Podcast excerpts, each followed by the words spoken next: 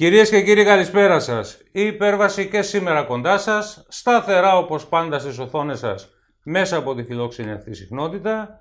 Μία ακόμη εκπομπή μαζί σας, πάντα με τον Λεωνίδα το Στάμο στην παρουσίαση αυτής της εκπομπής. Καλησπέρα, Λεωνίδα. Καλησπέρα, Κυριάκο. Σήμερα, αγαπητέ μου Λεωνίδα, η εκπομπή θα είναι και κάποιοι εξυπνάκιδε που τόλμησαν την προηγούμενη εβδομάδα να παίξουν μαζί μας θα τη θυμούνται και θα την ξαναθυμούνται.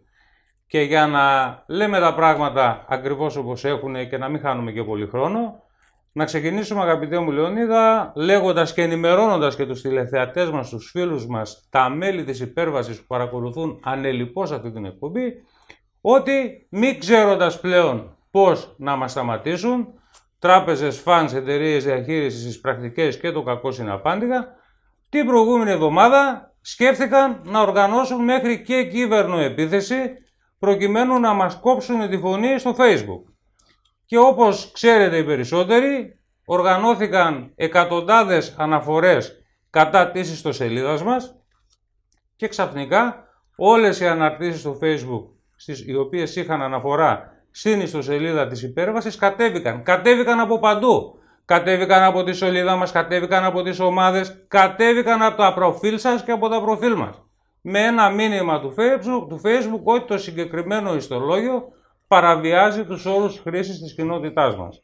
Αμέσως λοιπόν όπως το γνωρίζετε κινηθήκαμε, βγήκε ανακοίνωση, τη διαδώσατε όλοι σας και σας ευχαριστούμε γιατί η μαζική διάδοση που πήρε αυτή η ανακοίνωση είχε ως αποτέλεσμα σε λιγότερο από μισή ώρα η πλάκα να σταματήσει, επανήλθαν όλες οι αναρτήσεις, επανήλθε το site, επανήλθε η ροή, τελείωσαν τα πανηγυράκια και όπως καταλαβαίνετε, στα δικαστήρια δεν τα καταφέρνετε να μας κάνετε καλά, γιατί οι αποφάσεις που τρώτε κάθε μέρα στο κεφάλι είναι καταπέλτες και θα δείτε τι αποφάσεις έχετε να φάτε φέτος, σας το έχουμε πει από την πρώτη εκπομπή, ότι φέτος θα γίνει ο κακός χαμός με τις αποφάσεις. Κυριάκο, συγγνώμη να σε διακόψω, ναι. επειδή τώρα το σκέφτηκα, εκείνη την ιστορία με την Πυραιός και που δεν είχε πάρει το δάνειο και λοιπά και είχαμε τα θέματα με τις, ναι, ναι, ναι, με τις Κυπριακές με τις Κυπριακές, βγήκε η έφεση. Βγήκε η έφεση η οποία τι λέει; Απέρριψε την έφεση της Πυραιός.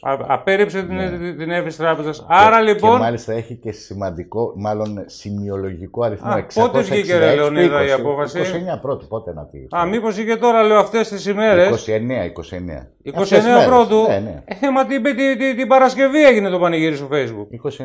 Την Παρασκευή έγινε το πανηγύρι στο Facebook. Έτσι, αυτό δεν το ήξερα. Τώρα καλά που το είπες έτσι ζωντανά στον αέρα της εκπομπής να μαθαίνετε όλοι. Εφετειακή πλέον η απόφαση. Ναι. Άρα, όλοι όσοι έχετε δάνεια των Κυπριακών τραπεζών, το έχουμε πει σε πάρα πολλές φορές στις εκπομπές μας, όσοι έχετε δάνεια των Κυπριακών τραπεζών, είναι εφετειακή πλέον η νομολογία με την οποία έχει κριθεί τελεσίδικα πλέον ότι δεν δικαιούται ούτε η Τράπεζα Πυριός, ούτε τα φαντς, ούτε οι εταιρείες διαχείρισης τα οποία τα έχει δώσει όχι μόνο να σας βγάλουν πληστηριασμούς και να σας βγάλουν διαταγές πληρωμή, δεν δικαιούνται ούτε να σας ζητάνε να τα πληρώσουν. Γιατί αυτά τα δάνεια δεν τους ανήκουν. Βέβαια είναι κοκρετό. Πρέπει κάθε φορά να βλέπεις. Ναι, περίπτωση περίπτωση. Ναι. Αλλά μέχρι στιγμής δεν μας έχει κάτσει και κάποια περίπτωση, Λεωνίδα, που να ήταν, που να ήταν κανονικές οι μεταβιβάσεις και χωρίσει. Όλα στον αέρα, στο γόνατο. Ναι, στο ναι. γόνατο.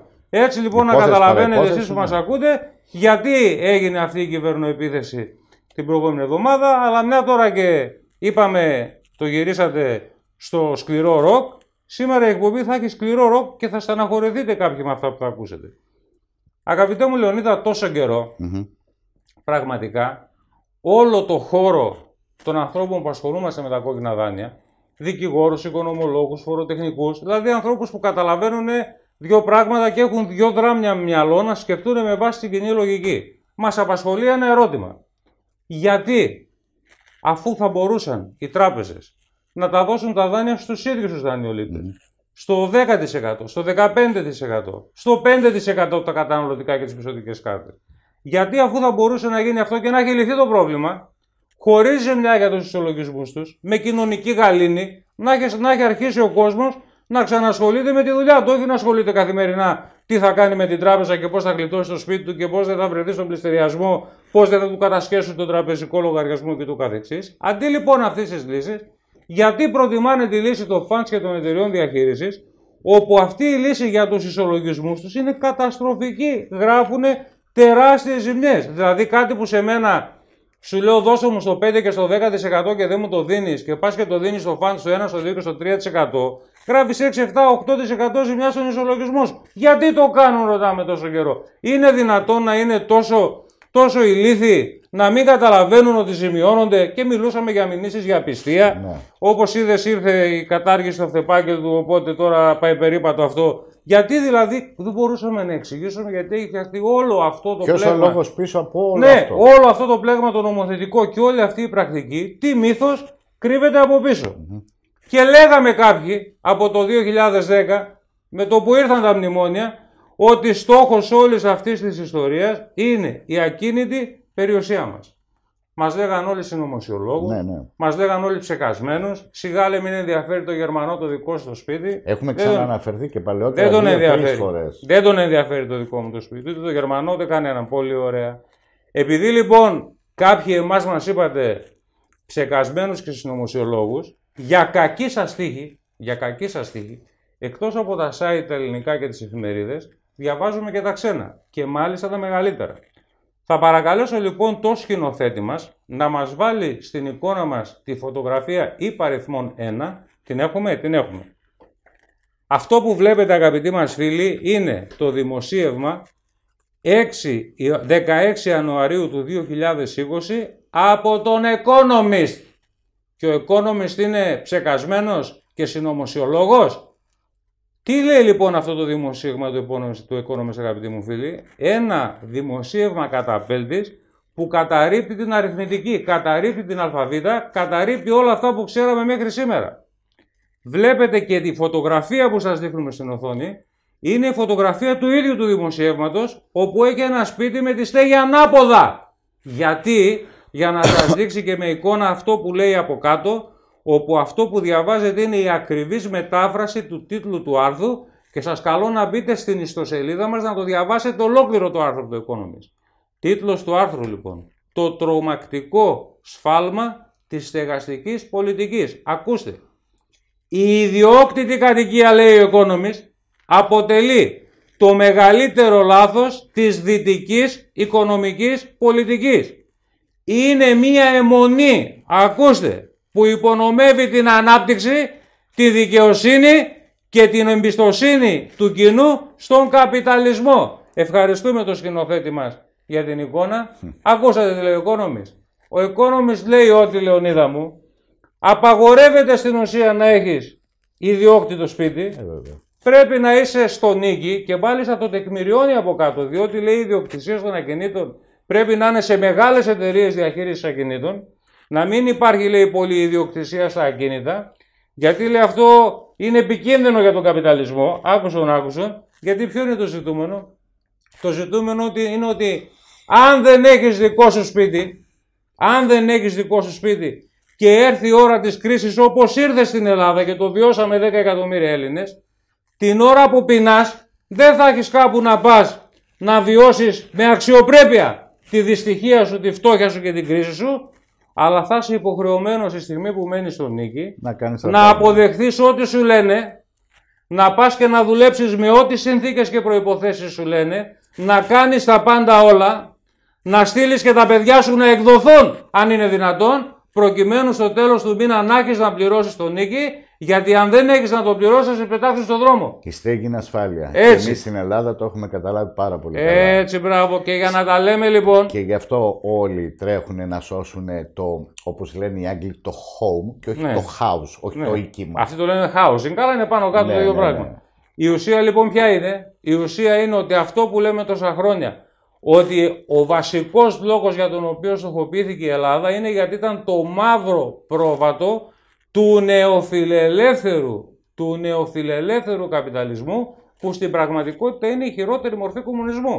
Η χειρότερη μορφή κομμουνισμού είναι ο νεοφιλελεύθερος καπιταλισμός. Σε παλαιότερη εκπομπή ότι η Ελλάδα από τον δυτικό πολιτισμό είναι μακράν η μεγαλύτερη σε ποσοστά ιδιο, ιδιοκτησίας ακινήτων. Έτσι, ιδιοκτησίας και αυτοαπασχόλησης. Ναι. Το 65% των Ελλήνων είναι αυτοαπασχολούμενοι, έναντι 25% μέσος όρος Ευρωπαϊκής Ένωσης και Ευρωζώνης και στην Ελλάδα οι 7 στους 10 έχουν ιδιόκτητο σπίτι. Μπορεί να μην έχουν ιδιόκτητο σπίτι στην Αθήνα, να μένουν στο νίκη, ναι. αλλά έχουν ένα ιδιόκτητο σπίτι στην επαρχία που τον νοικιάζουν και ναι. με αυτό το νίκη μπορούν και πληρώνουν τον νίκη της Αθήνας. Αυτό σου λέει κύριε Τέλος. Οι Έλληνες είσαστε το κακό παράδειγμα, ναι. το κακό παράδειγμα του νεοφιλελεύθερου καπιταλισμού που είναι η χειρότερη μορφή κομμουνισμού. που λοιπόν, έχει απότερο στόχο να σου πάρει το σπίτι. Όταν λοιπόν στην Αγγλία τα ποσοστά είναι της τάξης του 9-10%. Βέβαια, τόσο είναι. Το άλλο 90% είναι εύκολα χειραγωγούμενο σε όποια συνθήκη θέλει το όποιο καθεστώς. Αμέσως επόμενα από αυτά τα ποσοστά των Ελλήνων είναι τα πρώην κομμουνιστικά καθεστώτα τα οποία είχαν δώσει αφιδό στην ιδιοκτησία και τώρα διαπιστώνεται ότι ε, γίνεται ρευστοποιήσιμη η ιδιοκτησία με άλλου είδους ε, αιτιολογίες όπως Φερρυπίν τα κοινόχρηστα. Ναι, επειδή δεν μπορούν να τα πληρώσουν θα κάνουν τα σπίτια Ακριβώς, Εδώ, εδώ πρέπει να καταλάβουμε ότι η αν ρωτάτε, ασφάλεια. αν ρωτάτε γιατί οι τράπεζες ε, εφαρμόζουν αυτή την καταστροφική πολιτική για τους συλλογισμούς τους και γιατί δεν και καλά θέλουν να μας πάρουν τα σπίτια, ο λόγος αγαπητοί μας φίλοι είναι καθαρά ιδεολειπτικός. Η ιδεολειψία ως προς την ακίνητη περιουσία δεν έχουν μόνο οι κομμουνιστές. Την έχουν αυτή την ιδεολειψία επίσημα πλέον, μανιφέστο στο Economist, αυτή η ιδεολειψία υπάρχει και στους νεοφιλελεύθερους του άλλου τόξου, τους καπιταλιστές. Όχι στο λαϊκό καπιταλισμό αυτόν που έστησε την Ελλάδα της ιδιοκτησίας, της της αυτοαπασχόλησης, της μικρομεσαίας επιχείρησης κτλ. Αυτά πρέπει όλα να καταργηθούν. Όλα να περάσουν στα χέρια των μεγάλων. Αυτός είναι ο λόγος που παίζει αυτό το παιχνίδι. Και όποιος το αρνείται είναι ψεύτης και υποκριτής, γιατί το ομολογεί ο ίδιος ο Economist, μανιφέστο ολόκληρο. Σας καλώ όλους από αυτή την εκπομπή να μπείτε και να το διαβάσετε. Το έχουμε αναρτήσει στο, στο site της υπέρβασης και δεν θα το διαβάσετε πουθενά άλλου. Το έχουν όλο κρυμμένο γιατί το δημοσίευμα είναι από τις 16 Ιανουαρίου, είναι δηλαδή ένα δημοσίευμα τουλάχιστον 15 ημερών και δεν το έχω ακούσει να το συζητάει κανένας και, και πουθενά. Και αφού διαβάσετε αυτό, αναζητήστε και τα, τους στόχους της Ατζέντα 2030. Το ίδιο, εκεί, εκεί, εκεί συντείνουν όλα. Του ΟΗΕ. Κατάλαβες τώρα Λεωνίδα γιατί οι Σιριζέοι τα βρήκαν τόσο καλά με τον Στουρνάρα. Ναι, βέβαια. Δηλαδή, τσακαλώτος Ραγασάκης Σταθάκη. Ναι. Μια χαρά συνεννοήθηκαν με τον Στουρνάρα να, να νομοθετήσουν τα πάντα όλα υπέρ των τραπεζών. Γιατί και τα δύο τα μαγαζιά ο ναι. απότερος στόχος είναι, είναι πώς δεν θα έχεις ιδιοκτησία. Είναι αυτός, είναι αυτός. Δηλαδή η διαφορά τους μετά είναι σε ποιον θα, ανήκει, σε ποιον θα ανήκει το μαγαζί που θα πάρει τις ιδιοκτησίες; Ναι, ναι, ναι. Ο κοινός στόχος όμως και από τις δύο μεριές είναι να μην έχεις ιδιοκτησία. Ακριβώς, ακριβώς, εντάξει. Ακριβώς, είτε ο σοσιαλισμός είναι υπαρκτός, είτε είναι ανύπαρκτος. Εντάξει. Το, το ζητούμενο είναι ακριβώς το ίδιο. έτσι είναι. Και επειδή είπαμε σήμερα ότι θα σας στεναχωρήσουμε, θα φάτε κι άλλο πόνο. Να ακουμπήσουμε λίγο το θέμα, αγαπητέ μου Λεωνίδα, των καταθέσεων. Μας λένε λοιπόν από το 10 που μπήκαμε στα μνημόνια ότι αναγκαστήκαμε να κάνουμε αυτές τις πολιτικές, αναγκαστήκαμε να σώσουμε τις τράπεζες, γιατί αλλιώς δεν θα έπρεπε να σας κουρέψουμε τις καταθεσεις Μάλιστα. Εσύ λοιπόν ο τηλεθεατής που παρακολουθείς αυτή την εκπομπή, επειδή εμείς από αυτή την εκπομπή θέλουμε να είμαστε μαζί σου ειλικρινείς, να μην σου κρύβουμε τίποτα και να μην σου πουλάμε σανό να τρως, ούτε να σου πουλάμε μαντήλι να κλάψεις όπως σου πουλάνε κάποιοι άλλοι στα συστημικά τα ΜΜΕ, εμείς σου λέμε από αυτή την εκπομπή ότι οι καταθέσεις σου κουρεύτηκαν, απλά δεν το έχεις πάρει χαμπάρι. Θα παρακαλέσω λοιπόν το σκηνοθέτη μας να μας βάλει στην εικόνα μας τη φωτογραφία υπαριθμών 2. Την έχουμε πάρα πολύ ωραία. Σε αυτήν λοιπόν αγαπητέ μου φίλοι την εικόνα βλέπετε έναν πίνακα που έχει δημοσιευθεί από την Ευρωπαϊκή Κεντρική Τράπεζα με στοιχεία του 2011 στον οποίο πίνακα όπως βλέπετε το 92,8% δηλαδή το 93% για να μιλάμε με νούμερα στρογγυλά των Ελλήνων το 2010 είχαν καταθέσεις κάτω από 10.000 ευρώ. Κάτω από 10.000 ευρώ η μέση κατάθεση του 93% των Ελλήνων. Το 5,9% είχε από 10 έως 50.000 το 0,9% από 50 100.000 και από 100.000 ευρώ και άνω είχε μόνο το 0,4% των καταθετών. Ευχαριστούμε το σκηνοθέτη μας για την εικόνα. Εδώ λοιπόν, εσύ που παρακολουθείς αυτή την εκπομπή σου είπαν ότι σε βάλαν να σώσεις τις τράπεζες για να μην σου κουρέψουν τα 10.000 των καταθέσεων που είχες στις τράπεζες. Εγώ λοιπόν σε ρωτάω, έχεις μετρήσει πόσα λεφτά σου κόστησε η διάσωση των τραπεζών; Και τα τρία μνημόνια που έφαγε στο κεφάλι από το 2010 μέχρι σήμερα. Πόσα δεκαχίλιαρα, πόσα δεκαχίλιαρα σας έχουν κοστίσει όλους εσάς που ανήκετε στο 93% των Ελλήνων, τα τρία μνημόνια και η διάσωση των τραπεζών.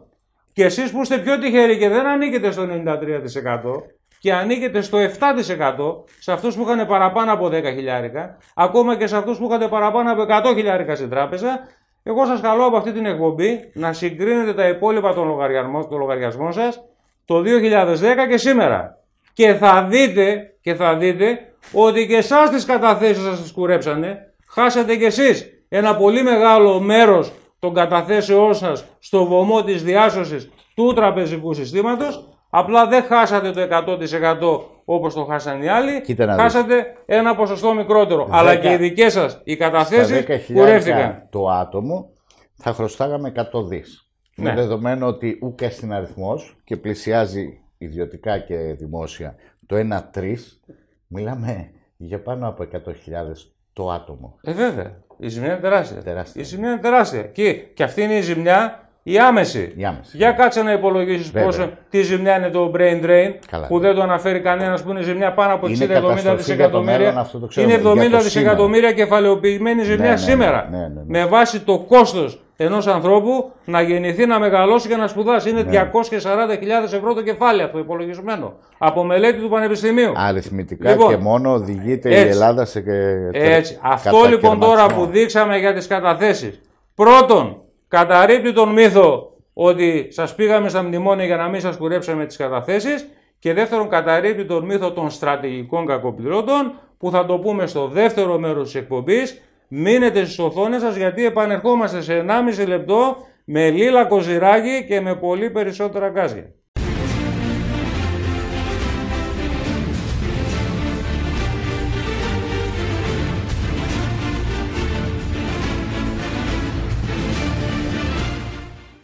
Επιστρέψαμε λοιπόν αγαπητοί μας φίλοι για το δεύτερο μέρος της εκπομπής. Μαζί μας η Λίλα Ικουζηράκη, όπως την είχαμε προαναγγείλει από το πρώτο μέρος. Καλησπέρα Λίλα. Καλησπέρα σας, χαίρομαι που σας ξαναβρίσκω. Και εμείς χαιρόμαστε που σε βλέπουμε. Έχουμε ένα πάρα πολύ μεγάλο θέμα σήμερα να αναδείξουμε από την εκπομπή με την παρουσία σου, γιατί είναι ένα θέμα που εσύ το ανέδειξες.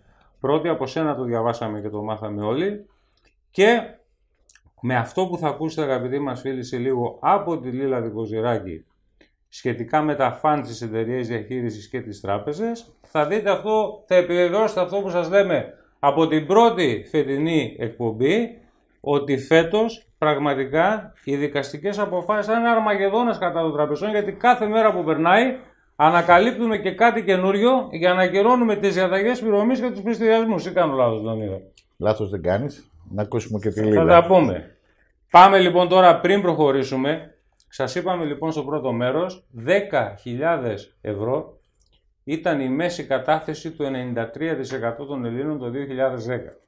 Αυτοί λοιπόν οι άνθρωποι που είχαν 10.000 στις τράπεζες και για τον ΑΒ λόγο δεν πληρώναν ή δεν μπορούσαν να πληρώσουν, ήρθε αυτό το ωραίο σύστημα που θέλει να μην έχετε σπίτια και τους βάφτισε στρατηγικούς κακοπληρωτές, στρατηγικούς κακοπληρωτές, τους ανθρώπους που είχαν 10.000 ευρώ στην τράπεζα το 93 δηλαδή της 100 του ελληνικού πληθυσμού. Στρατηγικούς κακοπληρωτές για να έχει το άλοθη να τους πάρει το σπίτι. Και επειδή πολλά ακούστηκαν αγαπητοί μας φίλοι για τους στρατηγικούς κακοπληρωτές, ευτυχώς έκανε μία έρευνα η ΓΕΣΕ, γιατί όσο τα λέμε εμείς, αμφισβητούνται. Ναι. Όταν όμως την έρευνα την κάνει η ίδια η ΓΕΣΕ ως προς το προφίλ των Ελλήνων κόκκινων δανειοληπτών, Εκεί τα πράγματα δεν αμφισβητούνται και θα παρακαλέσω το σκηνοθέτη μας να μας βάλει στην εικόνα μας τη φωτογραφία υπαριθμών 3 με την καρτέλα της ΓΕΣΕ. Την έχουμε πάρα πολύ ωραία. Βλέπουμε λοιπόν αγαπητοί μας φίλοι, τι λέει λοιπόν κατέρευσε ο μύθος των στρατηγικών κακοπληρωτών. Πηγή, διαβάστε εδώ από κάτω για να μην αμφισβητείτε. Ένωση Εργαζομένων Καταναλωτών Ελλάδος της ΓΕΣΕ. Και η έρευνα είναι του Μαΐου του 2019. Τι προκύπτει από αυτή την έρευνα λοιπόν, ότι το 97,5% των Ελλήνων έχει, ασπί, έχει σπίτι αξίας κάτω από 250.000 ευρώ. Τελειώνουν λοιπόν τα ψέματα και τα παραμύθια με τους κακοπροαίρετους και τους κακούς δανειολήπτες, τους, κακούς τους στρατηγικούς κακοπληρωτές με τις βίλες. Κάτω από 250.000 ευρώ το 97,5% των σπιτιών. Το 70% των δανειοληπτών έχει μοναδική περιουσία την πρώτη κατοικία του και το 75% είναι θύματα των μνημονίων και της διάσωσης των τραπεζών. Έτσι ευχαριστούμε το σκηνοθέτη μας για την εικόνα. Έτσι για να ξέρουμε τι λένε, να τελειώνουν τα πανηγύρια. Το χειρότερο είναι ότι αυτό ισχύει ως έχει. Το χειρότερο είναι ότι υπάρχουν σε θέσεις κλειδιά άνθρωποι που τελικώς βγάζουν την το, προσωπικό τους ε, εσωτερικό μίασμα ναι. εξουσιάζοντας με, σε διάφορες θέσεις. Το κόμπλεξ. Το κόμπλεξ. Το κόμπλεξ. Και, αλλά δεν είναι κόμπλεξ, Ζωνίδα μου. Είδες ότι είναι ένας ολόκληρος οργανωμένος μηχανισμός ναι, είναι ένας σχεδιασμός. Σχεδιασμός, αλλά. Και για να σε πείσει, για ναι. να σε πείσει να το αποδεχθείς, πρωτίστως σε καθιστά ένοχο. Ναι, αλλά ο σχεδιασμός δεν έχει Έτσι. γίνει. Γι' αυτό εμείς λέμε στον κόσμο να απενοχοποιηθεί. Αυτή είναι η αλήθεια. Και αυτή τη συγκεκριμένη ανάρτηση μας κατήγγυλαν. Ε, όταν λοιπόν το 93% των Ελλήνων είχε καταθέσεις κάτω από 10.000 ευρώ μέχρι το 2010 και όταν το 97,5% των Ελλήνων έχει σπίτια αξίας κάτω από 250.000 ευρώ και όταν το 75% από αυτούς τους κόκκινους δανειολήπτες είναι θύματα των μνημονίων, άνεργοι, μισθωτοί συνταξιούχοι που χάσανε το μισό τους και εισόδημα, μικροεπιχειρηματίες, μικρομεσαίες επιχειρήσεις που κλείσανε, που βάλανε λουκέτο, αυτούς ρεαλιταράδες, έχετε το θράσος, το θράσος, να τους δέτε στρατηγικούς κακοπληρωτές, να τους κάνετε να αισθάνονται ένοχοι, να τους βομβαρδίζετε καθημερινά μέσα από τα συστημικά ΜΜΕ με ενοχές προκειμένου να αποδεχθούν, να μπουν στις πλατφόρμες, να σας δώσουν όλα τα στοιχεία, να τους πάρετε την περιουσία ναι, ναι. και τώρα να τους πάτε στο νέο παραμυθάκι, στο πτωχευτικό νόμο, άλλα, άλλες, άλλες μεγάλες στιγμές θα ζήσουμε Λεωνίδα με το πτωχευτικό νόμο, όπου καλούν τους δανειολήπτες να πάνε πλέον σε αυτοεκποίηση της περιουσίας τους. Και της προσωπικότητάς τους. Μπες στην πλατφόρμα, δήλωσε πτωχός, χάσε τα πάντα όλα, σου ρευστοποιούμε τα πάντα όλα και μετά λέει θα σου δώσουμε και ένα επίδομα στέγαση για να πας κάτω από τη γέφυρα, όχι σε όλους ακριβώς, να μπορείς να βρεις και εσύ σε κάποιο hotspot ένα ωραίο μέρος να μένεις. Αυτό λοιπόν το ελεηνό νομοθέτημα που θα περάσει το επόμενο διάστημα για την ατομική πτώχευση, όπως αγαπητέ μου Λεωνίδα στις φωτογραφίες, όπως ας πούμε στο, στην καλλιτεχνική φωτογράφηση κτλ. Έτσι λοιπόν και στη δημοσιογραφία και στο σερβίρισμα των ειδήσεων υπάρχει κάτι που λέγεται Photoshop. Πάμε λοιπόν να σας δείξουμε αγαπητοί μας φίλοι το Photoshop του νέου πτωχευτικού νόμου. Θα παρακαλέσω το σκηνοθέτη μας να μας βάλει στην εικόνα μας την φωτογραφία υπαριθμών 4. Το Photoshop λοιπόν του νέου πτωχευτικού νόμου όπως το παρουσιάζει η, νέα σελίδα της Κυριακής στο πρωτοσέλιδό της. Προσέξτε εδώ πέρα Προσέξτε πόσο σανός σας πουλάνε. Διαγραφή χρεών λέει. Με μεγάλα γράμματα. Με Συσάχθεια από με... Συσάχθεια, διαγραφή χρεών. με μικρά γράμματα από κάτω λέει με ρευστοποίηση περιουσία. Και πιο μικρά και για δύο χρόνια ζόμπι. Ναι. Στόχος λέει η προστασία των ευάλωτων νοικοκυριών και η εναρμόνιση με το ευρωπαϊκό δίκαιο. Ναι, Ωραίες, ναι, ναι. τίτλοι, έτσι. Ναι, ναι. Ωραίοι τίτλοι. Ευχαριστούμε τον σκηνοθέτη μας για την εικόνα. Αυτό αγαπητοί μας φίλοι είναι το Photoshop της πραγματικής είδησης. Που η πραγματική είδηση ποια είναι; Βάλε λοιπόν κύριε σκηνοθέτη στην εικόνα μας τη φωτογραφία επαριθμών 5 με την πραγματική είδηση, με τη σταθερή αξία, το παρόν της Κυριακής του Μάκη του Κουρί που δεν λέει ποτέ ψέματα. Προσέξτε λοιπόν τώρα. Νέα σελίδα Photoshop πουλάει συσάχθεια. Δείτε τώρα την πραγματικότητα που θα βιώσετε από την Πρωτομαγιά και μετά, όπως τη γράφει το πρωτοσέλιδο του Μάκη του Κουρί από το παρόν της Κυριακής. Απαγορεύουν στον οφειλέτη να προσφεύγει στα δικαστήρια με το νέο νόμο που μαγειρεύουν. Κανένας περιορισμός στα κοράκια που θα αρπάζουν από το δανειολήπτη ό,τι έχει και δεν έχει, φτιάχνουν το δικό τους πτωχευτικό δίκαιο χωρίς καμία προστασία του οφειλέτη. Ευχαριστούμε για την εικόνα. Αυτή είναι η είδηση αγαπητοί μας φίλοι, αυτή είναι η αλήθεια, αυτό είναι που θα συμβεί από την 1η του Μάη και μετά. Σας το έχουμε πει πάρα πολλές φορές στις εκπομπές, το διαβάζετε τώρα και μην τσιμπάτε στα πρωτοσέλιδα με τα Photoshop, με πραγματικά με τα Photoshop, γιατί ένα πράγμα να θυμάστε. Ότι αυτές τις ημέρες κατανέμεται η πίτα, η διαφημιστική των τραπεζών στα ΜΜΕ και θα δείτε αυτά τα ΜΜΕ με τις, ωραία, με, τα, με τις ωραίες φωτοσοπαρισμένες ειδήσεις στα πρωτοσέλιδα, πόσα λεφτά θα έχουν πάρει όταν θα δημοσιευθούν οι καταστάσεις, τι πήρε ο καθένας. Και για να κλείσουμε και να δώσω το λόγο στη Λίλα Δικοζηράκη, φωτογραφία υπαριθμών 6 στις εικόνες μας. Ευχαριστώ πάρα πολύ το σκηνοθέτη μας την έχουμε. Από το πρώτο θέμα από το Business Stories και εδώ η είδηση δεν είναι φωτοσοπαρισμένη, την αλήθεια λέει. Πληστηριασμοί πρώτης κατοικίας άμεσα και επίδομα ενοικίου για τους ευάλωτους. Αυτό θα προβλέπει το νέο πτωχευτικό σύστημα που θα ισχύσει από 1η Μαΐου και μετά. Ευχαριστούμε τον σκηνοθέτη μας για την εικόνα. Κρατήστε το επίδομα στέγασης για τους ευάλωτους για να θυμάστε ότι και αυτό το ελεηνό επίδομα στέγασης δεν θα το πάρουν όλοι, θα το πάρουν κάποιοι. Δεν θα το πάρουν οι δανειολήπτες του νόμου Κατσέλη. Λίλα θέλω, να, θέλω και επ' αυτού την άποψή σου. Φωτογραφία νούμερο 7 παρακαλώ το σκηνοθέτη μας στην εικόνα. Από το κεφάλαιο, από το κεφάλαιο, διαβάστε σας το λέμε τόσο καιρό, προσάρση της προστασίας και fast track πληστηριασμούς. Εκαθάριση σοκ για 95.000 οφειλέτες του νόμου Κατσέλη. Δεν υπάρχουν πλέον οι αναβολές που πηγαίνανε μέχρι το 32, τέλος οι αναβολές, Τέλος τα δικαιώματα, πιέσεις από τους θεσμούς. θα κλείσουν όλα. Πιέσεις από τους θεσμούς. Ευχαριστούμε τον σκηνοθέτη μας για την εικόνα. Σας το είπαμε και τις άλλες φορές. Έλεγαν οι δανειστές ότι η δικαιοσύνη είναι τροχοπέδι. Mm-hmm. Και εσείς του νόμου Κατσέλη, να ξέρετε, είσαστε οι μόνοι που δεν θα πάρετε επίδομα στέγασης, γιατί εσάς σας πετάξουν έξω από τον νόμο ως απαταιώνες. Δηλαδή ότι δολίως προσφύγατε, γιατί έτσι, έτσι βγαίνουν οι αποφάσεις. Αλλά θα έχουμε χρόνο να τα πούμε. Λίλα Κοζηράκη, πες μας σε παρακαλώ, αυτό που, αυτό που πρώτη εσύ έβγαλες με την ιστορία με τις τράπεζες, τα φαντς και την εταιρεία διαχείρισης για να καταλάβουν οι δανειολήπτες τι όπλο έχουν στα χέρια τους για να ακυρώσουν και τις εναντίον τους διαταγές πληρωμής και τους πλησιασμούς.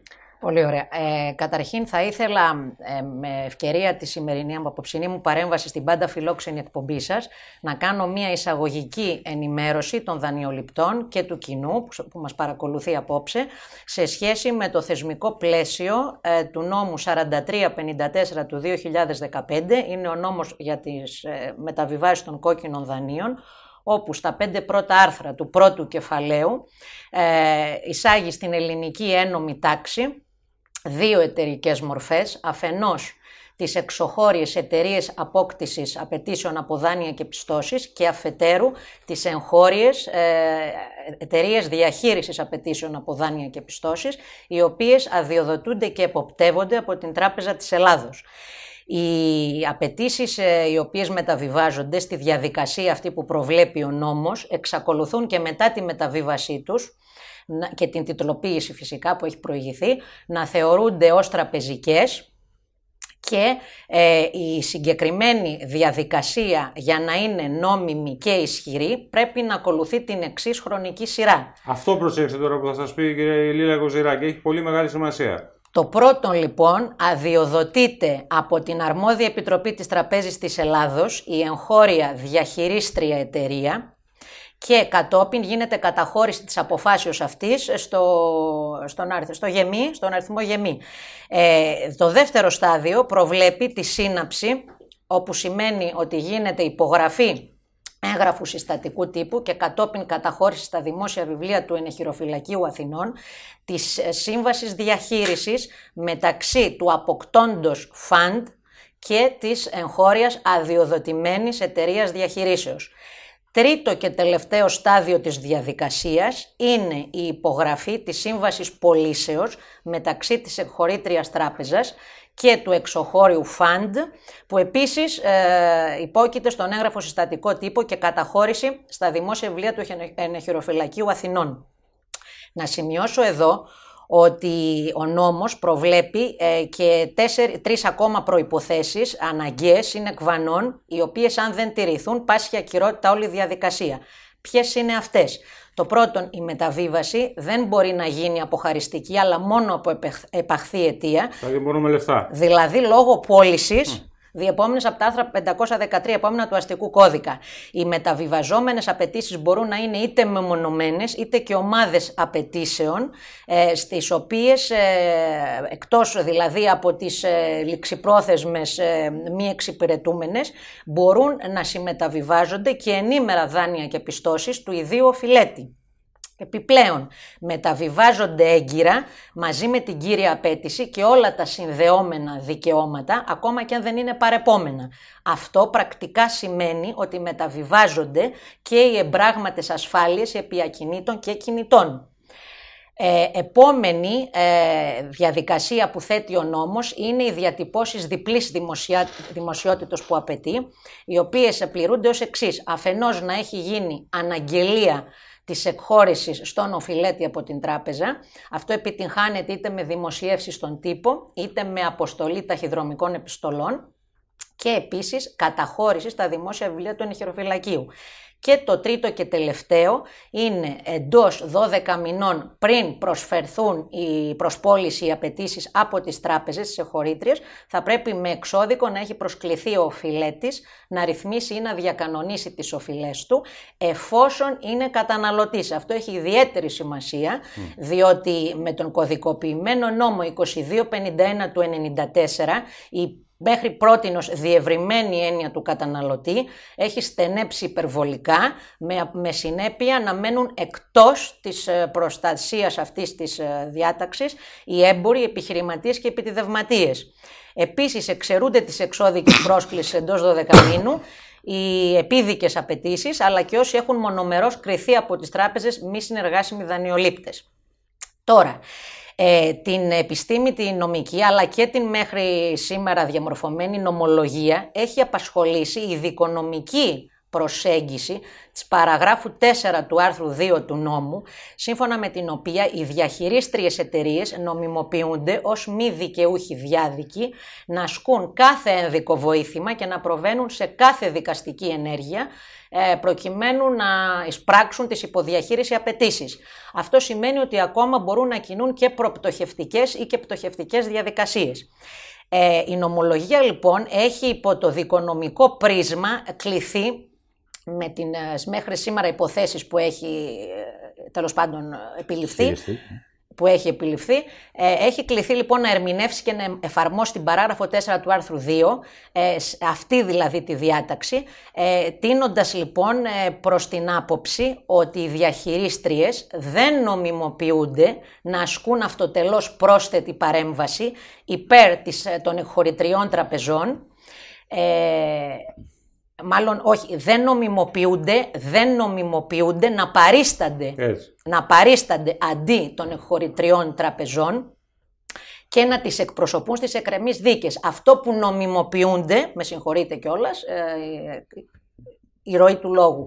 Ε, αυτό που νομιμοποιούνται να κάνουν είναι αυτοτελώς να ασκούν πρόσθετες παρεμβάσεις υπέρ των εχωρητριών τραπεζών και με αυτόν τον τρόπο διευρύνονται τα υποκειμενικά όρια της ένομης σχέσης της δίκης, χωρίς όμως να μεταβάλλεται η ουσία της ε, και την οποία τη δίκη είναι υποχρεωμένη η αρχική διάδικη, δηλαδή οι τράπεζες και οι οφειλέτες, ε, να ε, περατώσουν ε, μέχρι δηλαδή, τέλος. Δηλαδή, για να το λέμε με απλά, με απλά λόγια να το καταλάβει ο κόσμος, είναι υποχρεωμένη να έρθει στο δικαστήριο η τράπεζα. Αλλιώς Όσοι δηλαδή έχετε δεχθεί διαταγές πληρωμής από εταιρείες διαχείρισης, οι διαταγές αυτές είναι για τα σκουπίδια από νομικής απόψεως. Διότι ανακόπτονται και ακυρώνονται και θα το πούμε και στο τρίτο μέρος της εκπομπής. Φωνάζει ο σκηνοθέτης μας να πάμε σε ένα σύντομο διάλειμμα.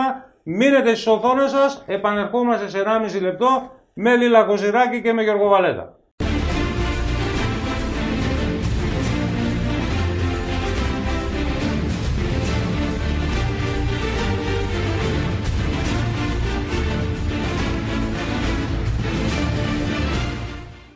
Επανήλθαμε λοιπόν αγαπητοί μας φίλοι για το τρίτο μέρος της εκπομπής. Από όσα μας είπε λοιπόν στο δεύτερο μέρος η Λίλα Οικοζηράκη, κρατάμε στο μυαλό μας τα βασικά που θα μας τα συνοψίσει το Λίλα να τα ακούσετε οι δανειολήπτες. Ποια είναι αγαπητοί μας φίλοι τα, τα βασικά, ότι υπάρχουν πρωτοφανείς παρανομίες, που θα σας πει τώρα η Λίλα Οικοζηράκη ποιες είναι, στις συμβάσεις μεταξύ τραπεζών, funds και εταιριών διαχείρισης. Έρχονται ανατροπές στις εκδικάσεις των διαταγών πληρωμής και των πληστηριασμών. Δηλαδή στην ουσία ανατρέπεται όλος ο σχεδιασμός τραπεζών, φαντς και δανειστών. Άλλα είχαν στο κεφάλι τους και άλλα θα βρουν μπροστά τους. Πες μας, σε παρακαλώ Λίλα, τι θα βρουν μπροστά τους και τι εγκληματικά λάθη που έχουν κάνει θα κληθούν να πληρώσουν. Αυτό λοιπόν που θα αντιμετωπίσει πολύ σύντομα η νομολογία είναι το εξής. Από έλεγχο που προκύπτει από τα δημόσια βιβλία του Ενεχειροφυλακίου Αθηνών, εμφανίζονται συστημικές τράπεζες αφενός να έχουν συμβληθεί απευθείας με τις εγχώριες διαχειρίστριες, πράγμα που αντίκειται στη διάταξη της παραγράφου Γ ε, ε, του άρθρου 1 εδάφιον ε, Α και καθιστά τη σύμβαση διαχείρισης ανίσχυρη και αφετέρου ε, να έχει ε, προηγηθεί η σύμβαση πώλησης μεταξύ της εχωρήτριας τράπεζας και του ξένου φαντ τη σύναψη της σύμβασης διαχείρισης που επίσης αντίκειται στη διάταξη αυτή τη συγκεκριμένη και καθιστά τη σύμβαση πώλησης ανίσχυρη Πράγμα το οποίο επίσης έχει κάνει μεγάλη συστημική τράπεζα. Άρα λοιπόν αυτό, αυτοί οι δύο λόγοι και περιπτώσεις συνιστούν αυτοτελείς λόγους ανακοπής, τους οποίους ευχερός μπορούν οι δανειολήπτες να χρησιμοποιήσουν στα δικόγραφά τους αντικρούοντας διαταγές πληρωμής των τραπεζών. Η χαρά λοιπόν του Λεωνίδα του Στάμου, έτσι Λεωνίδα μου, η χαρά. Το... Καινούργιες ανακοπές, καινούργια δικόγραφα, καινούργιοι λόγοι ανακοπής και εκεί που νομίζαν αγαπητέ μου Λεωνίδα ότι βάλανε μπαλώματα στα προηγούμενα και βρήκανε λύση σε αυτά που καθημερινά ανακαλύπτουμε για να τους αντιμετωπίζουμε στα δικαστήρια, σας έχουμε πει. Μία τρύπα θα κλείνετε, δέκα θα ανοίγουμε, γιατί τα έχετε κάνει τόσο στο γόνατο που κάθε μέρα σας πιάνουμε στα πράσα. Και με αυτά και με αυτά, ένα είναι το νόημα που πρέπει να περάσει από αυτή τη σημερινή παρέμβαση της Λίλας Κοζηράκη, την οποία θα την, θα την ευχαριστήσω και να την αποδεσμεύσουμε. Ένα είναι αγαπητοί μας φίλοι το νόημα, αυτό που σας λέμε χρόνια τώρα στην υπέρβαση, δεν θα τους χαρίσουμε τα σπίτια μας. Θα κάνουμε τα πάντα όλα, θα κάνουμε ό,τι απαιτείται, όπως λέει και ο Πρωθυπουργός. Θα κάνουμε ό,τι απαιτείται για να μην κάνουμε αυτό που απαιτείται. Ναι, ναι, Γιατί ναι. αν πρέπει να κάνουμε αυτό που απαιτείται, τότε καλύτερα να μην το σκέφτεστε καν πώς θα είναι, γιατί θα είναι πραγματικά το τέλος του κόσμου. Και για να πούμε αγαπητέ μου Λεωνίδα τι απαιτείται και τι δεν απαιτείται, απαιτείται λοιπόν ο Γιώργος ο Καλησπέρα Γιώργο. Καλησπέρα και από εμένα. Απαιτείται λοιπόν ο Γιώργος ο να μας πει τι γίνεται με τη νέα ρύθμιση οφειλών στην εφορία, για την οποία οι αιτήσεις ξεκινάνε από πότε αγαπητέ μου Γιώργο; Ξεκινάνε λοιπόν από τις 26 Δευτέρου αναμένουμε. Είναι η πάγια ρύθμιση που έχουμε προαναγγείλει εδώ και καιρό. Η παλιά πάγια ρύθμιση ήταν 12 ή 24 δόσεις όταν ο φόρος είναι έκτακτος. Για τις ε, κλασικές ε, οφειλές ε, ΦΠΑ, εισόδημα κτλ.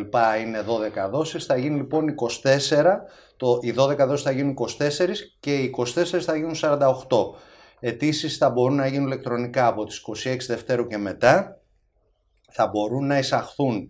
Αυτό είναι μια καινοτομία που το περιμέναμε και έγινε πραγματικότητα. Θα μπορούν να εισαχθούν και ήδη ρυθμισμένες οφειλές στην καινούργια ρύθμιση. Ακριβώς. Είναι οι ρυθμίσεις επιρρυθμίσεων που λέμε. Οι ρυθμίσεις επιρρυθμίσεων, αυτό που λέγαμε. Ε, 30 ευρώ θα είναι η ελάχιστη δόση και ένα άλλο ευεργέτημα ε, που θα έχει συγκεκριμένη ρύθμιση θα υπάρχει ένα ευεργέτημα συνέπειας όπου θα επιστρέφεται το 25% των τόκων αν και εφόσον ο οφειλέτης ε, συνεχίζει να τηρεί την ρύθμιση. Δεν το καταλαβαίνω. Θα περιμένω την επόμενη. Ναι. την επόμενη για να, βάλουμε, για να βάλουμε αυτά που δεν θα ρυθμίσουμε ούτε σε αυτή. Ναι. Ναι, και τελευταίο σημαντικό, ε, θα μπορούν να μπουν οι οφειλές που έχουν γεννηθεί μετά την πρώτη Νοεμβρίου του 19 και δεν έχουν υπαχθεί σε κάποια ρύθμιση. Δηλαδή, οφειλέ πριν το Νοέμβριο του 19 δεν μπορούν να μπουν μέσα στη ρύθμιση. Ε, στην επόμενη θα μπουν και αυτές που είναι το 20. Ο Λεωνίδας για αυτό περιμένει την επόμενη. Όλα, Εγώ λέω να όλα σε ένα συγκεκριμένο. Τη μεθεπόμενη, Εντάξει, τώρα... Τη μεταθάνατον ρύθμιση. Μην λες τέτοια. Θα ρυθμίσουμε και μεταθάνατον. την επόμενη απλά. Την ώρα που θα περνάς στον Άγιο Πέτρο θα έχει και ναι. την ηλεκτρονική πλατφόρμα. Θα σου λέει κλικ εδώ, κλικ εκεί Πάμε λοιπόν, πες μας ε, Γιώργο Βαλέτα, τι αλλάζει με τον ακατάσχετο λογαριασμό, αλλάζει κάτι δηλαδή. Και αυτό το αναμένουμε μέσα στο Φεβρουάριο. Ναι, όσο πληρώνεις, τόσο θα αυξάνεται το όριο του ακατάσχετου λογαριασμού. Δηλαδή, ξέρουμε μέχρι τώρα. Δηλαδή, αν πα να πληρώσεις ένα εκατομμύριο, θα είναι ακατάσχετο. Δεν είναι ένα εκατομμύριο. Ακατάσχετο, απευθείας. Μέχρι τώρα ξέρουμε λοιπόν ότι είναι 1250 το όριο του ακατάσχετου λογαριασμού. Ε, θεσμοθετήθηκε ότι όσο πληρώνεις τόσο θα αυξάνεται και το όριο. Όχι βέβαια πλήρωνεις 500 ευρώ από 1250 θα πάει 1750. Απλά θα υπάρχει μια ποσόστοση 10-20% ανάλογα με το πόσο Περιμένουμε λοιπόν να το δούμε αυτό. Ακριβώς. και θα είναι με ηλεκτρονική αίτηση στο τάξη είναι Ε, όλα τώρα ηλεκτρονικά, κανονικά. Πες μας τώρα γιατί αυτό ενδιαφέρει πάρα πολλούς τι γίνεται με αυτά τα φορολογικά διαζύγια; Σε λειτουργία λέει εφαρμογή του φορολογικού διαζυγίου. Έχω πολλούς φίλους που με ρωτάνε που μου λέει θα ξεκινήσω λέει φέτος με το φορολογικό και αν λέει δύο-τρία χρόνια κάνω φορολογικό διαζύγιο μετά λέει δεν ξεφορτώνω αυτόματα. Αυτό θέλω λίγο να μας εξηγήσει πώς λειτουργεί για να... γιατί κάποιοι βάζουν ιδέες στο μυαλό να τους προσγειώσουμε. Ναι, δεν ναι. είναι έτσι τα πράγματα. Είναι ένας προθάλαμος κι αυτός. Α, είναι προθάλαμο; Ε, εντάξει. Α, καλά κάνουν κάποιοι που Όπως το, όπως το θέλει κανείς. Λοιπόν, το φορολογικό διαζύγιο λοιπόν θεσμοθετήθηκε πρώτη φορά από το 2019 από περσι Λειτουργεί για δεύτερη φορά με αίτηση του, των φορολογουμένων του ζευγαριού δηλαδή μέχρι τις 28 Δευτέρου κάθε έτους μπορούν να κάνουν ξεχωριστά τις δηλωσεις ε, και να πούμε ότι εφόσον γίνει η αίτηση μέχρι τις 28 Δευτέρου και ε, περάσει αυτό το συγκεκριμένο χρονικό διάστημα δεν γίνεται να ανακληθεί. Δηλαδή ε, δεν μπορεί να ανακληθεί μετά την 1η Τρίτου η αίτηση αυτή. Ε, τα υπέρ και τα κατά, το σημαντικοτερο να πούμε υπέρ είναι ότι μπορεί να πάρει φορολογική ενημερότητα έκαστος των συζύγων. Αν χρωστάει ο άλλος. Αν χρωστάει ο άλλος, το, οποίο αυτό είναι πάρα πολύ σημαντικό. Και το κατά το μεγαλύτερο είναι η συμπλήρωση των τεκμηρίων. Άπαξ και υπάρχει φορολογικό διαζύγιο. Ε, εάν κάποιος σύζυγο. Αυτό τέλος για τον καθένα. Είναι αυτό τέλος για τον καθένα. Αν κάποιος σύζυγος δεν ε, δεν καλύπτει τα τεκμήρια, δεν μπορεί να κάνει χρήση από τον άλλο και θα φορολογηθεί. Ωραία. Mm-hmm. Αλλά, αλλά, άρα είναι για, πολλού, για πολλές κατηγορίες πολιτών, ειδικά όπου υπάρχουν επιχειρηματίας ο ένας σύζυγος και υπάλληλος ο, ο άλλος, Σωστά. που μέχρι σήμερα αυτοί οι άνθρωποι δεν μπορούν να κινηθούν γιατί χρωστάει ο ένας, δεσμεύεται και ο άλλος. Σωστά. Έτσι, να πούμε λοιπόν ότι για αυτές τις περιπτώσεις σωστό είναι Έπρεπε να γίνει, ισχύει παντού στην Ευρώπη και εδώ ήρθε όπως πάντα με καθυστέρηση. Ήταν δίκαιο και έγινε Ήτανε πράξη. Δίκαιο και έγινε Ακριβώς, πράξη. Τι, μας, τι μου, τι μου, μόνο, μόνο την ελπίδα δεν είπαμε σήμερα, όλα τα τα είπαμε. Λοιπόν, για πες μας τώρα τι γίνεται ηλεκτρονική νέα πλατφόρμα, πλατφόρμα και η Δήμη. Νέα πλατφόρμα. Και η Δήμη ηλεκτρονική νέα. πλατφόρμα. Νέα πλατφόρμα λοιπόν, ε, αναμένεται στις αρχές Φεβρουαρίου. Δεν φτιάχνουν καμία ηλεκτρονική πλατφόρμα να μαζεύουν τα σκουπίδια. Ρε, Σιγιώργο, είναι τα σκουπίδια γεμάτος όλος ο τόπος, είναι βρωμάει σκουπιδίλα τους μάρανε ηλεκτρονική πλατφόρμα τους Δήμου. Ακριβώς. Να πούμε λοιπόν ότι υπάρχει ένα πρόβλημα σχετικά με τη δήλωση των τετραγωνικών μέτρων των ακινήτων. Άλλα τετραγωνικά μέτρα λένε οι Δήμοι, άλλα τετραγωνικά μέτρα λέει το ε9, άλλα τετραγωνικά μέτρα λέει το κτηματολόγιο. Αυτά λοιπόν πάνε τώρα να τα συνενώσουν κάπως και να τα συμμορφώσουν. Να διευκολυνθούν τα χωράκια που θα πάρουν τα σπίτια, μην μπερδεύονται. Ακριβώς. Ε, οπότε αναμένεται αρχές Φεβρουαρίου να λειτουργήσει αυτή η πλατφόρμα όπου θα πρέπει να δηλωθούν τα σωστά τετραγωνικά ε, στους Δήμους σύμφωνα με το ε9 και με το κτηματολόγιο μέχρι τις 31 Τρίτου. Προσωπικά δεν νομίζω ότι θα ισχύσει μόνο αυτό το μικρό χρονικό διάστημα. Θεωρώ ότι θα πάει παραπάνω γιατί ακόμα δεν έχει λειτουργήσει η πλατφόρμα και να πούμε ότι. Τι μου θυμίζεις κάθε ναι. φορά, τι μου θυμίζεις; Να πούμε Ένα να... ανέκδοτο που λέει στο τέλος: Εντάξει, μα εδώ είναι Ελλάδα. Μία τα φτιάρια χάνονται, μία τα άλλα τελειώνουν.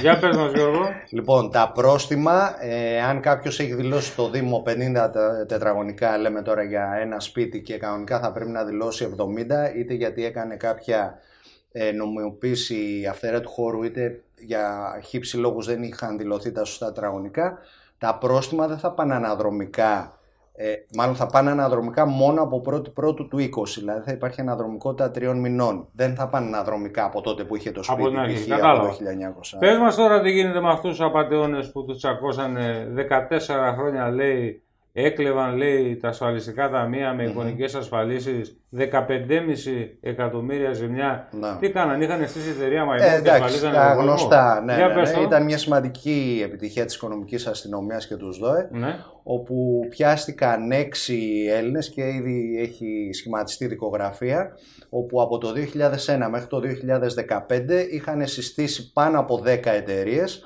όπου ε, ασφάλιζαν εικονικά εργαζομένους και φυσικά τι άλλο τρώγανε το ΦΠΑ και διάφορους φόρους.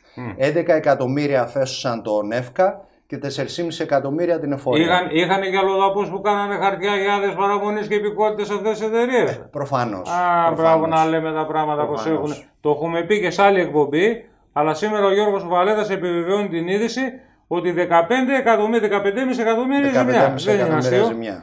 Πες μας για την ηλεκτρονική εφορία, γιατί δεν υπάρχει καθόλου χρόνος. Τι γίνεται με ηλεκτρονική εφορία. εφορία; Εντάξει, υπάρχει γενικά, οδεύουμε σε μια πλήρη ψηφιοποίηση των εφοριών. Ήδη γίνονται σχέδια για τα ηλεκτρονικά βιβλία. Αναμένουμε να λειτουργήσουν πιλωτικά μέσα στο 2020 και υποχρεωτικά από το 2021. Έχουμε την ηλεκτρονική δημολόγηση και αυτή πρόκειται να ε, γίνει μέσα στο 2020 και η φορολογία κεφαλαίου γίνεται μια πολύ μεγάλη προσπάθεια και αυτή να ηλεκτρονικοποιηθεί. Να ηλεκτρονικοποιηθεί. Η φορολογία κεφαλαίου να γίνονται ηλεκτρονικά δηλαδή οι μεταβιβάσεις από τους συμβολιογράφους. Μάλιστα. Το καλύτερο όμως, αγαπητέ μου Γιώργο Βαλέτα, φορολογικό θέμα αυτής της εκπομπής, ναι. το έχω αφήσει τώρα για το τέλος. Ναι. Είναι ένα φορολογικό θέμα το οποίο άπτεται, αγαπητέ μου, λέει και του συντάγματος. Και το λέω σε σένα γιατί εσύ το ανέδειξες πριν από ένα Αλλά τώρα αυτές τις μέρες που είναι ξανά η φορολογική επικαιρότητα ναι, ναι, ναι, οργιάζει καθημερινά, να το θυμηθούμε, αγαπητοί μας φίλοι, γιατί στην Ελλάδα υπάρχει κάτι που λέγεται Σύνταγμα και αυτό που λέγεται Σύνταγμα έχει ένα άρθρο 4. Θα παρακαλέσω το σκηνοθέτη μας να μας βάλει στην εικόνα μας τη φωτογραφία υπαριθμών 8, την έχουμε. Διαβάστε λοιπόν αγαπητοί μας φίλοι τι λέει το άρθρο 4 του Συντάγματος. Παράγραφος 1. Οι Έλληνες είναι ίσοι ενώπιον του νόμου. Παράγραφος 2. Οι Έλληνες και οι Ελληνίδες έχουν ίσα δικαιώματα και υποχρεώσεις. Είναι ισονομία αγαπητοί μου. Ναι, ναι, ναι. Και με αυτά και με αυτά φτάνουμε στην παράγραφο 5 που λέει ότι οι Έλληνες πολίτες συνεισφέρουν χωρίς διακρίσεις, το επαναλαμβάνω, χωρίς διακρίσεις στα δημόσια βάρη ανάλογα με τις δυνάμεις τους. Αυτό λέει το Σύνταγμα το άρθρο 4. Δείτε τώρα από κάτω την εικόνα, οι τοποτηρητές του Συντάγματος, δηλαδή ποιος, οι βουλευτές, αυτοί που ψηφίζουν τους νόμους, τους φορολογικούς, τα μνημόνια, τα κέρατα, όλα αυτά. Δείτε λοιπόν, από δελτίο ειδήσεων του Σταρ παρακαλώ είναι αυτή η φωτογραφία βγαλμένη. Εισόδημα βουλευτή 109.458 ευρώ, ετήσιο εισόδημα βουλευτή 109.000 ευρώ, φόρος 1.212 ευρώ, ποσοστό φορολόγησης 1,11%. Για το ίδιο εισόδημα, ο μισθωτός 41.000 ευρώ φόρο, δηλαδή 37,67% φορολόγηση, ο ελεύθερος επαγγελματίας 47.900 σχεδόν 48.000 ευρώ φόρο, 43,79% φορολόγηση και αυτά χωρίς προκαταβολές φόρου, χωρίς τα τέλη επιτιδέματος κτλ. Γιατί άμα τα βάλουμε όλα μέσα φτάνουμε στο 100%. Δηλαδή το Σύνταγμα λέει οι Έλληνες πολίτες συνεισφέρουν χωρίς διακρίσεις στα δημόσια βάρη ανάλογα με τις δυνάμεις τους και οι βουλευτές με 109.000 ευρώ προφανώς είναι πολύ αδύναμοι γιατί φορολογούν το offshore 1,11% έναντι 43-44% που φορολογεί το ελεύθερος επαγγελματίας και 37% που φορολογεί ο υπάλληλος. Ευχαριστούμε τον σκηνοθέτη μας για την εικόνα. Χώρα offshore λοιπόν η Ελλάδα για εφοπλιστές Λεωνίδα και για βουλευτές. Και να πούμε ότι αυτό το φορολογικό των βουλευτών από το 74 μέχρι σήμερα, 46 χρόνια, μόνο σε κεφάλαιο, μόνο σε κεφάλαιο κάνει πάνω από 550 εκατομμύρια διαφυγόντες φόροι για το ελληνικό δημόσιο, πράγμα το οποίο σημαίνει αναγόμενο στα 46 χρόνια το κυζόμενο, ανατοκιζόμενο, κεφαλαιοποιούμενο κτλ. είναι πάνω από 5 δις σημερινά λεφτά που έχει κοστίσει το αφορολόγητο στην πράξη των βουλευτών που σας κουνάνε το δάχτυλο και εσείς κορόιδα πάτε και ψηφίζετε και ξαναψηφίζετε τους ίδιους για να παραμένουν αφορολόγητο. Με ενημερώνει ο σκηνοθέτης ότι φτάσαμε αγαπητοί μας φίλοι και σήμερα στο τέλος της εκπομπής. Σας ευχαριστούμε που ήσασταν και σήμερα μαζί μας. Θα τα πούμε όπως πάντα την επόμενη εβδομάδα την ίδια ώρα πάντα στη φιλόξενη αυτή συχνότητα. Καλή συνέχεια και καλό σας βράδυ.